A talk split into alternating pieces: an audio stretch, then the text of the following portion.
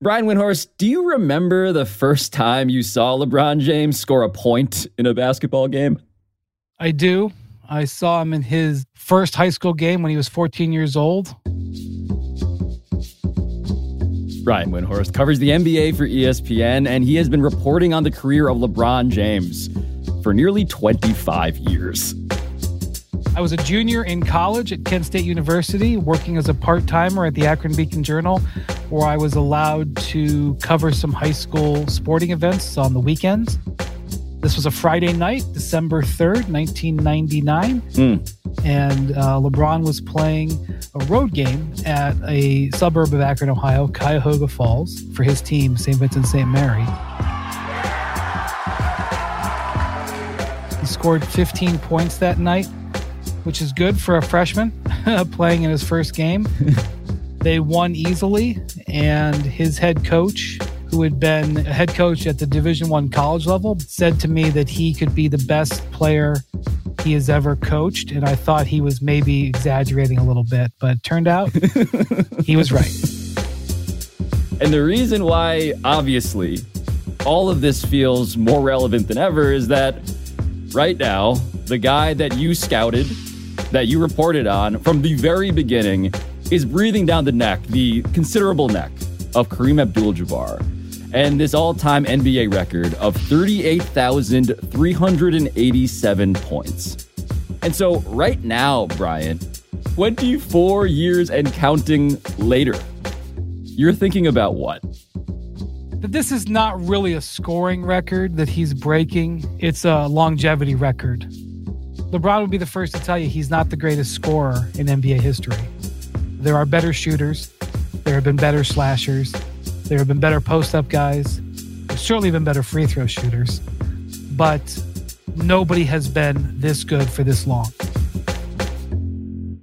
We all remember in The Last Dance, one of the more indelible moments for me was Michael Jordan sitting on that couch in a hotel suite somewhere, basically saying to the camera crew, I'm done after this year. Mm. I'm mentally and physically fried.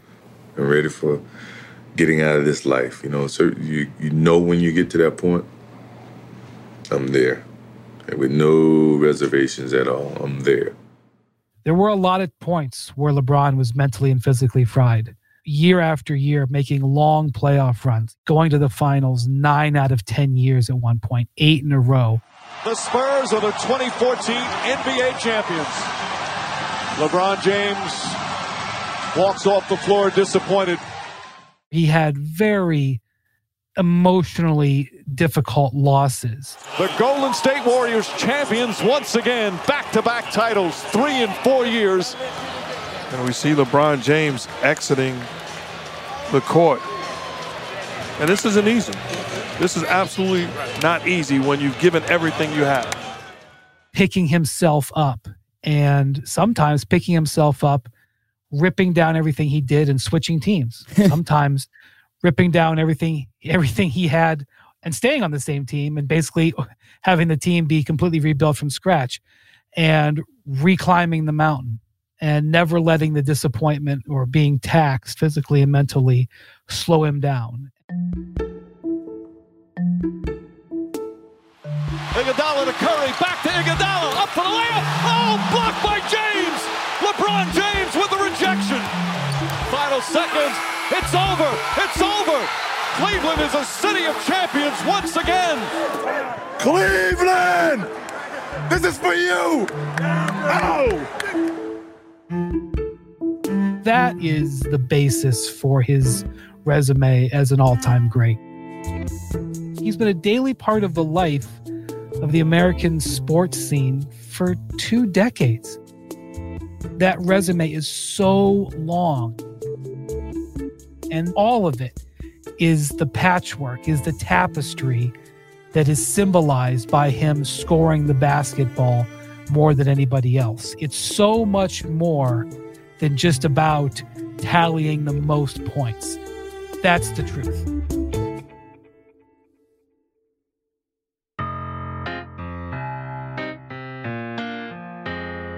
What Robert Caro, the esteemed 87 year old lion of journalism, is to Lyndon B. Johnson. our friend Brian Windhorst is to LeBron James. Because, yes, to both of these journalists, these stories are really studies in power. And even more than that, they are objects of endless fascination, even obsession.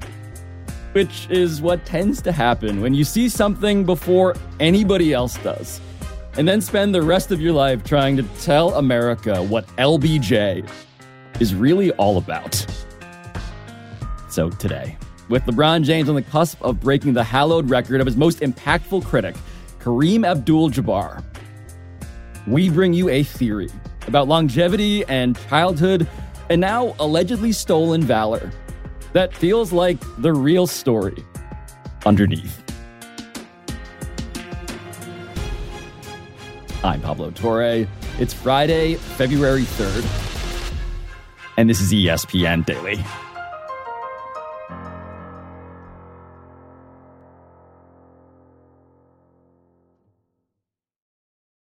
Vivid Seats wants to get you to the games you love this spring. Experience every pitch, assist, and game winning shot live and in person. And the best part?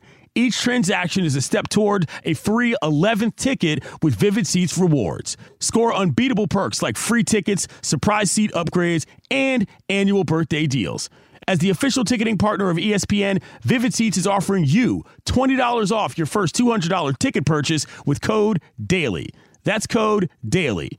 Visit vividseats.com or download the app today. Vivid Seats. Experience it live. So, Brian, just the very basic math here. LeBron James, if you weren't aware, um, listener, is 38. This is his 20th NBA season. All of that is true. Longevity will be a theme of this episode, as well as the complications therein. But I just want to establish up top here that whatever longevity LeBron has that you just referred to, Brian Windhorst has the same. Okay, Brian, you've been there since the very beginning. Your recall of detail, your intimate knowledge of this story is absurd and unparalleled. And I just want to put some respect on your name as another character in this TV show starring LeBron James before we get going here.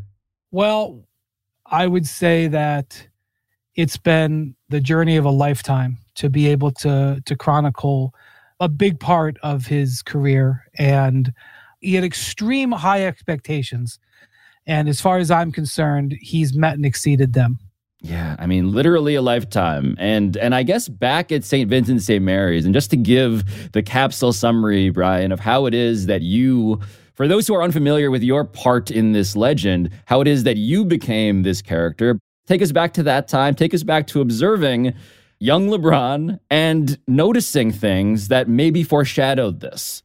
I'll never forget this weekend I spent in Teaneck, New Jersey, right around July 4th, 2001.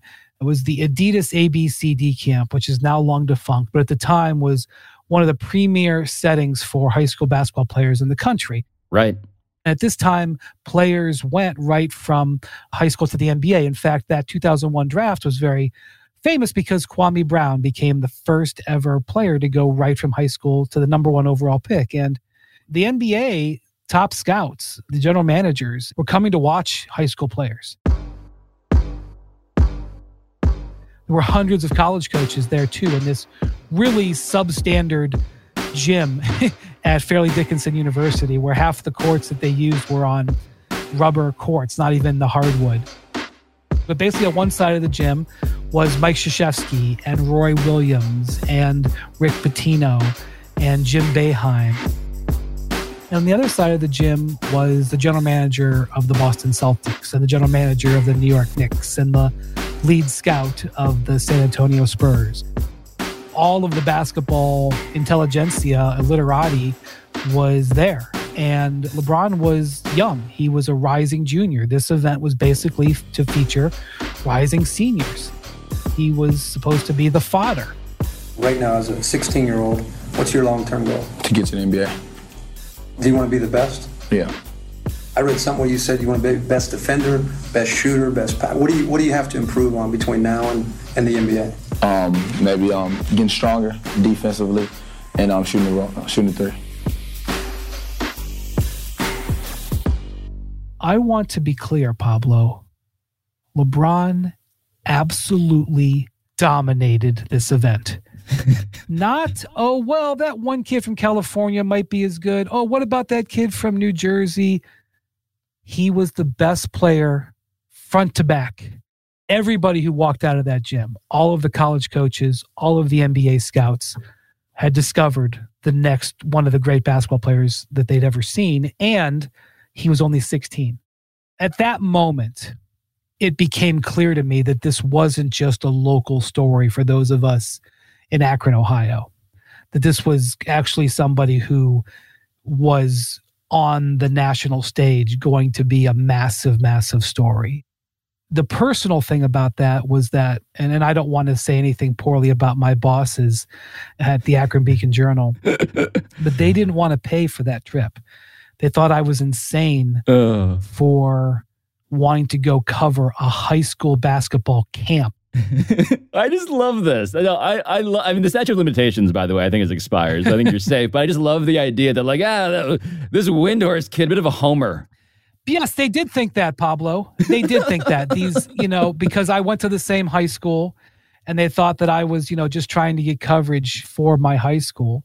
And so I paid my way to get out to New Jersey, such as it was, whatever it was. I paid my way to get out there. And it was a good investment Yeah, I would say, I would say so. because I'm still talking about it 22 years later. the way that the story goes from there, I mean, it becomes part of something that we know by rote, right? Like the cover of SI, the chosen one headline, which gets tattooed onto his back as a 17 year old. He gets that. Just the, the degree, the cumulative degree of hype, right? Which is unprecedented across all of sports. When you consider the way in which not just your investment was a wise one, but the ways in which the hype never backfired. That is the part of this thing that I still feel like should be in the lead. Like, we put all of this onto him, and he did something and is about to do something that literally nobody else in this sport has ever done. Why was he able to do it? because he is was the chosen one. The story of LeBron is really one of somebody who had a very damaging childhood. And instead of that childhood leading him into damaging decisions and a damaging life, he really focused on doing the opposite he had no stability in his formative years and so he has tried to get stability for the rest of his time. There was no discipline around him uh, very famously in fourth grade missed 100 days of school. Yeah. and so he has become one of the most disciplined people that you'll ever meet. He had very few family members his grandmother, who was the rock of his family, passed away on Christmas Day when he was just four or five years old. And that was a wrecking ball to his family. He didn't have much of a family. And so he has made family, and particularly a few people close to him that he considers family, to be the rocks in his life. So it could have gone either way, and it went this direction.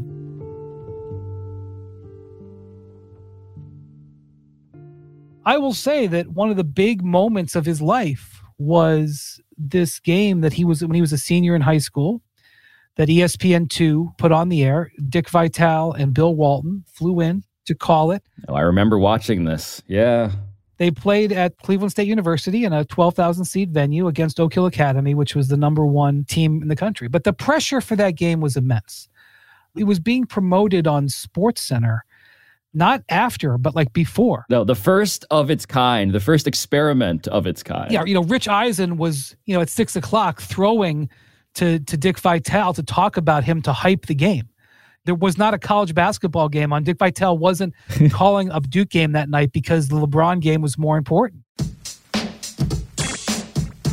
As I turn first to my right, we bring in Dick Vitale, of course, synonymous with our college basketball coverage. Tell us a little bit about what you know about LeBron James. Well, I'll tell you one thing, Dan. When you talk about LeBron James, it's been a runaway freight train. The Express with hype. He was on the cover last year of Sports Illustrated, on the cover of ESPN magazine this week. And all I know is if he's half as good as all I've heard about him, he is going to be one special athlete. And not only did he deliver, but he delivered in such a way that he created these highlights that were played on ESPN for months. Uh, are you serious? Are you serious? Are you serious? How many college guys or NBA guys can make that pass in transition? I mean, I got goosebumps watching that. The country discovered LeBron in this game. It set the stage for him to be so highly regarded as a draft pick. With the first pick in the 2003 NBA draft, the Cleveland Cavaliers select LeBron James. And set the stage for that first game in Sacramento. He has one of the more brilliant first 12 minutes of anybody's career that we've ever seen. Here he comes the other way. There's your first James Jam of his career. Whoa. There has been no disappointment in LeBron James opening nine and a half minutes. His ability to overachieve under expectation pressure, pretty much over and over, but particularly when he was young, set the stage for him being who he ended up becoming. And what he ended up becoming was a pass first, positionless, conspicuously well rounded superstar, right? He had the hardware of a big, but the software of a point guard. And that is the thing, Brian, that fed this criticism of his game that has lingered. And, LeBron, the criticism goes, did not want to shoot. He did not want the free throws when the game was on the line. And so the fact that that same guy is going to break the scoring record now, the implication here also is that he could have broken this a lot faster. Without question. he was obviously the centerpiece of all of his teams for 20 years with basically four different teams. I know the Cavs twice, but basically four different teams. He's always been the guy with the ball in his hands. And while he, again, doesn't have the scoring skills that maybe Kobe had or Jordan had, he believed that the best way to win basketball games was to share the ball. And can you go find instances where maybe he was a little bit queasy about getting fouled? Absolutely. Yeah. Could you find instances where maybe him trying to bowl over guys at the rim one on two or one on three when he could have, and instead he passed it out to a lesser teammate for a shot? Absolutely. But I think if you look at it in total, you know, I think again it goes back to his childhood. When LeBron was a child, he had very little family and no friends because he had to keep moving. And when he finally found a base, the family that took him in and changed his life was his basketball coach. And the friends that he had were his teammates. So even though he was bigger, stronger, and faster than all of the kids he played with, if he hogged the ball, they would not have liked him. He wanted to be their friend. Mm. So he learned to play the game sharing the ball. And that was the way he was raised in the game.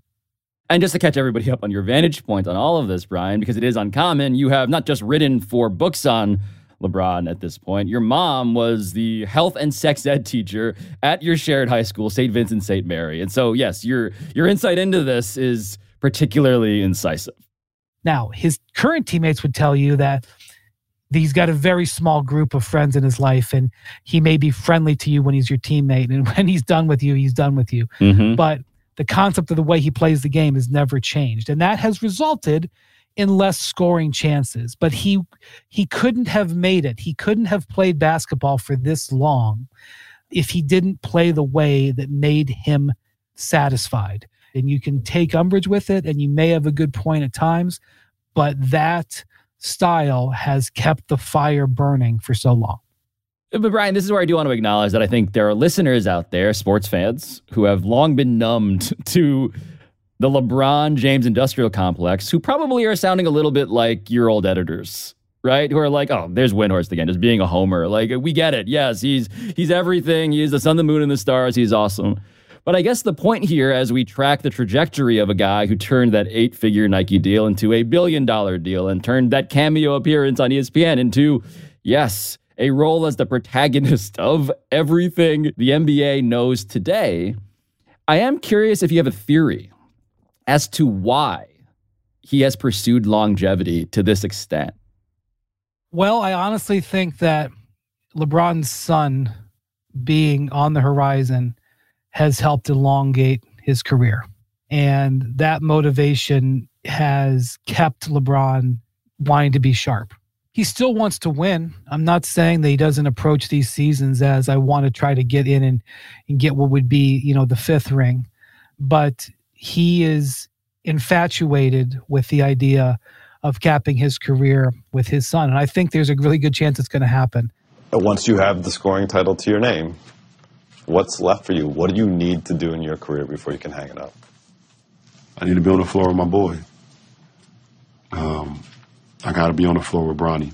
I would love to um, do the whole uh, Ken Griffey Senior Junior thing. That's that's that's that would be ideal for sure. Being being with him, spending a full year with him in the same uniform, that would be the icing on the cake. You have to understand a few things about LeBron. He never knew his father.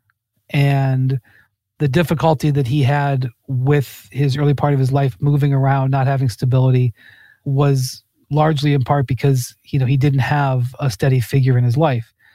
And so when his son was born, in fact, the day his son LeBron Jr. was born, I spoke to him. It was underneath the bleachers at Capital University in Columbus, Ohio. The Cavs were having training camp. And he said that night that he was going to give his son his name, which he was later regretted, by the way. He regretted, ended up putting that pressure on him. Yes. But in that moment, he had a reason for doing it. And he told me, he told me that he wanted to give him his name because he wanted to feel the responsibility to raise him properly. And, you know, I know that this isn't in and of itself, it's not uh, a rare situation that somebody who maybe didn't have a great relationship with their father wants to be a better father. I think that's part of the human condition. But for LeBron, it really mattered. And so to see who Bronny has become, which is not only an exceptional basketball player, he doesn't have the physical gifts that his father did. He's not as big, he's not as strong, he's not as fast. But you look at him play and he plays such the right way, such the way his father plays, you know, pass first, a great temperament. And he's so proud of his son. And so, you know, yes, he is playing every other night for the Lakers right now, trying like crazy to scratch their way into the play in tournament and try to make something happen. And, you know, when he doesn't get a call, he's devastated. But the driving force, the light in LeBron's life right now is his son. If you asked him with truth serum, would he rather have another title or would he rather play with his son? Yes. I think he'd say he'd rather play with his son.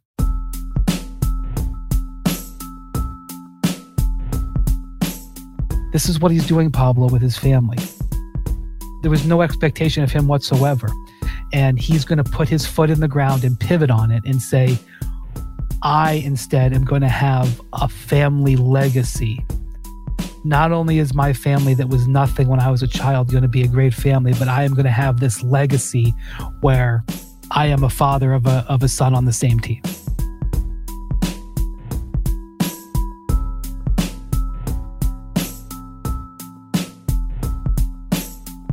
after the break. Why the family legacy of the Los Angeles Lakers is even more complicated, specifically for LeBron, than it might seem.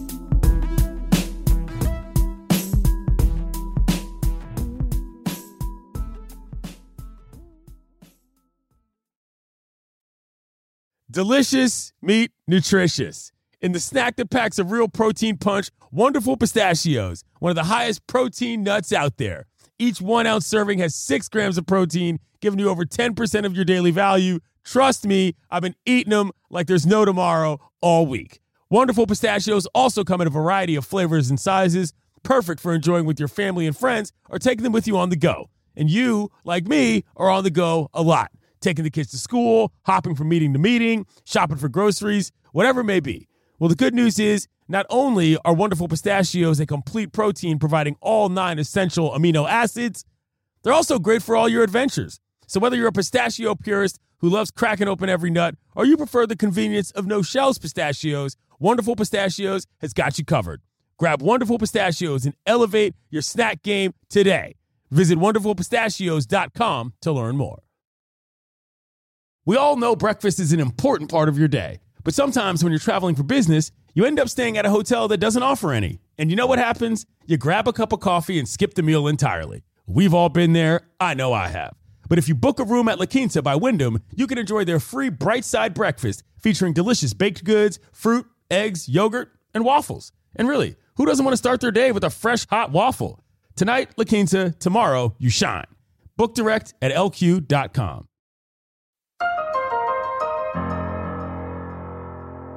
So, Brian, this is the part of the show where we, yeah, formally introduce, I suppose, the other literally and figuratively huge character in this whole story, who is Kareem Abdul Jabbar.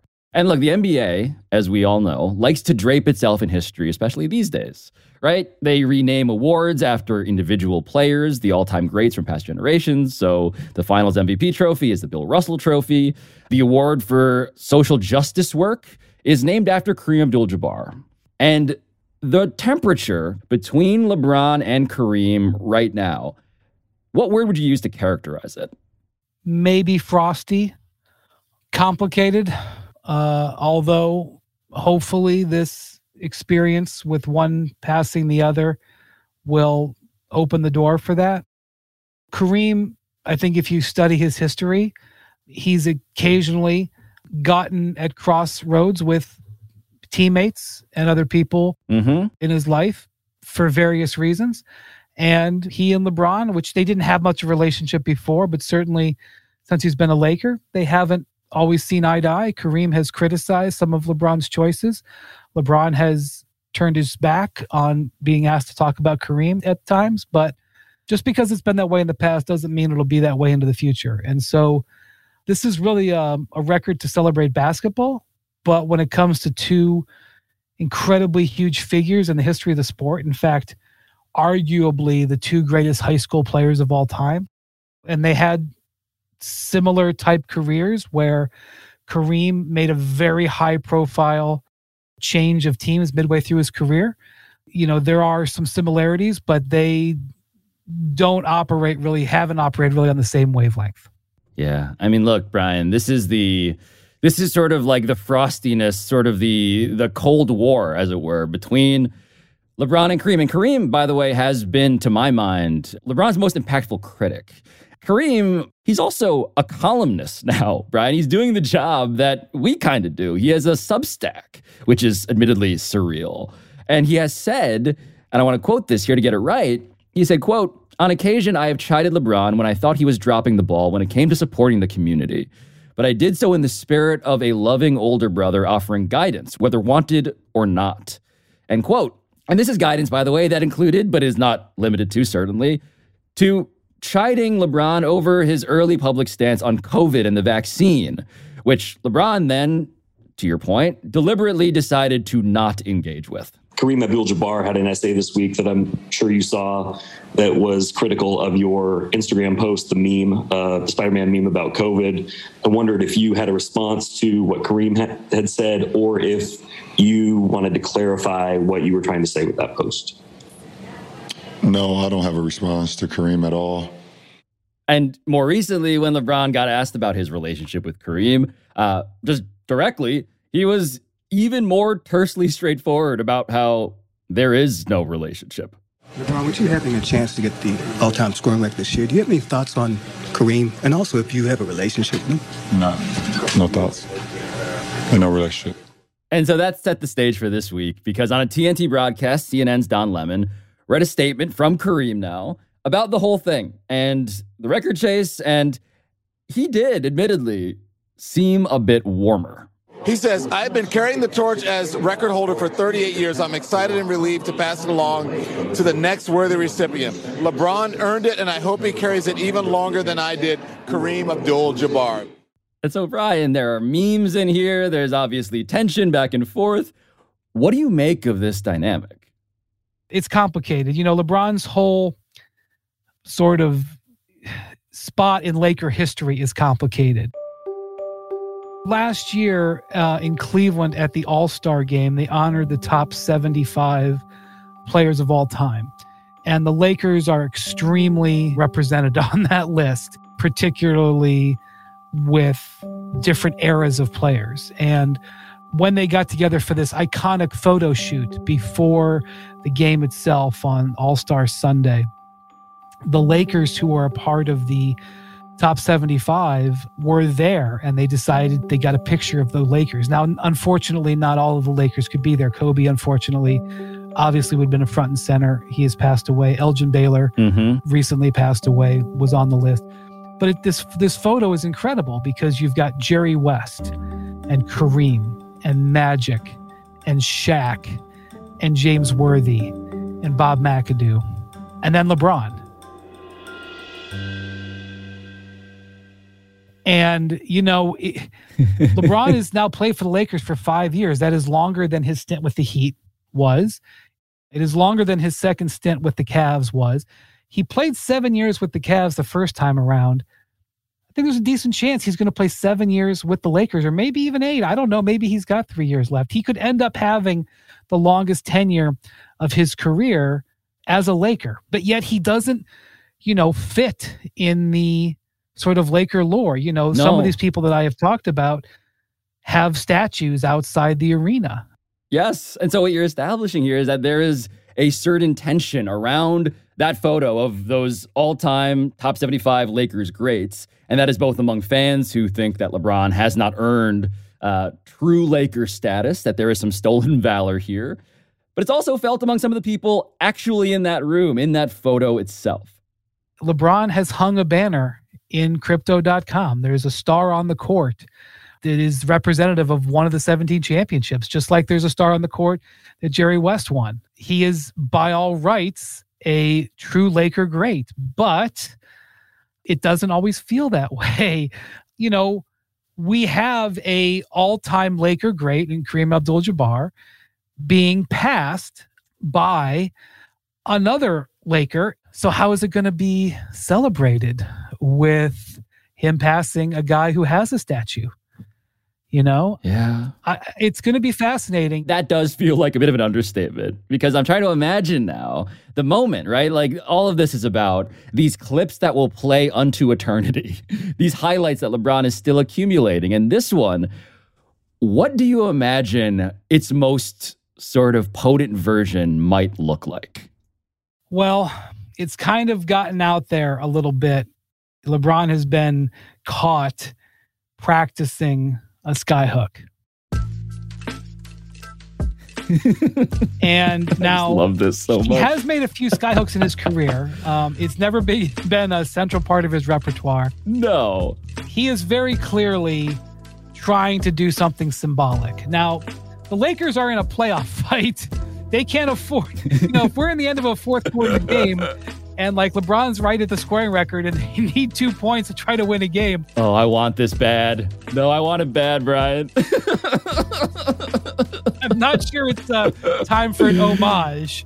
Um, but I do think LeBron is trying to plan some sort of homage to Kareem. Yes, who mastered the sky hook, the most unblockable, unstoppable shot in the history of organized basketball. He's got to make it though, Pablo. Well, that's oh, that's the thing. So I don't know what he's going to be able to do, but you know, LeBron is extremely savvy and um, he's aware of the little bit of frostiness, of course, with Kareem, and he's aware of the somewhat awkwardness of breaking a Laker greats record. And if this can maybe grease the passage a little bit, it would be a good move. I don't know if he can pull it off. If he can pull it off, it would be it would it would be pretty impressive. I want the goggles. Why are we stopping with the skyhook? I want the goggles. amazing. Will he shave his head too? Will he shave his head and the goggles? Oh my gosh. Brian Windhorst, the master of this story. Thank you for joining us. Thank you, Pablo.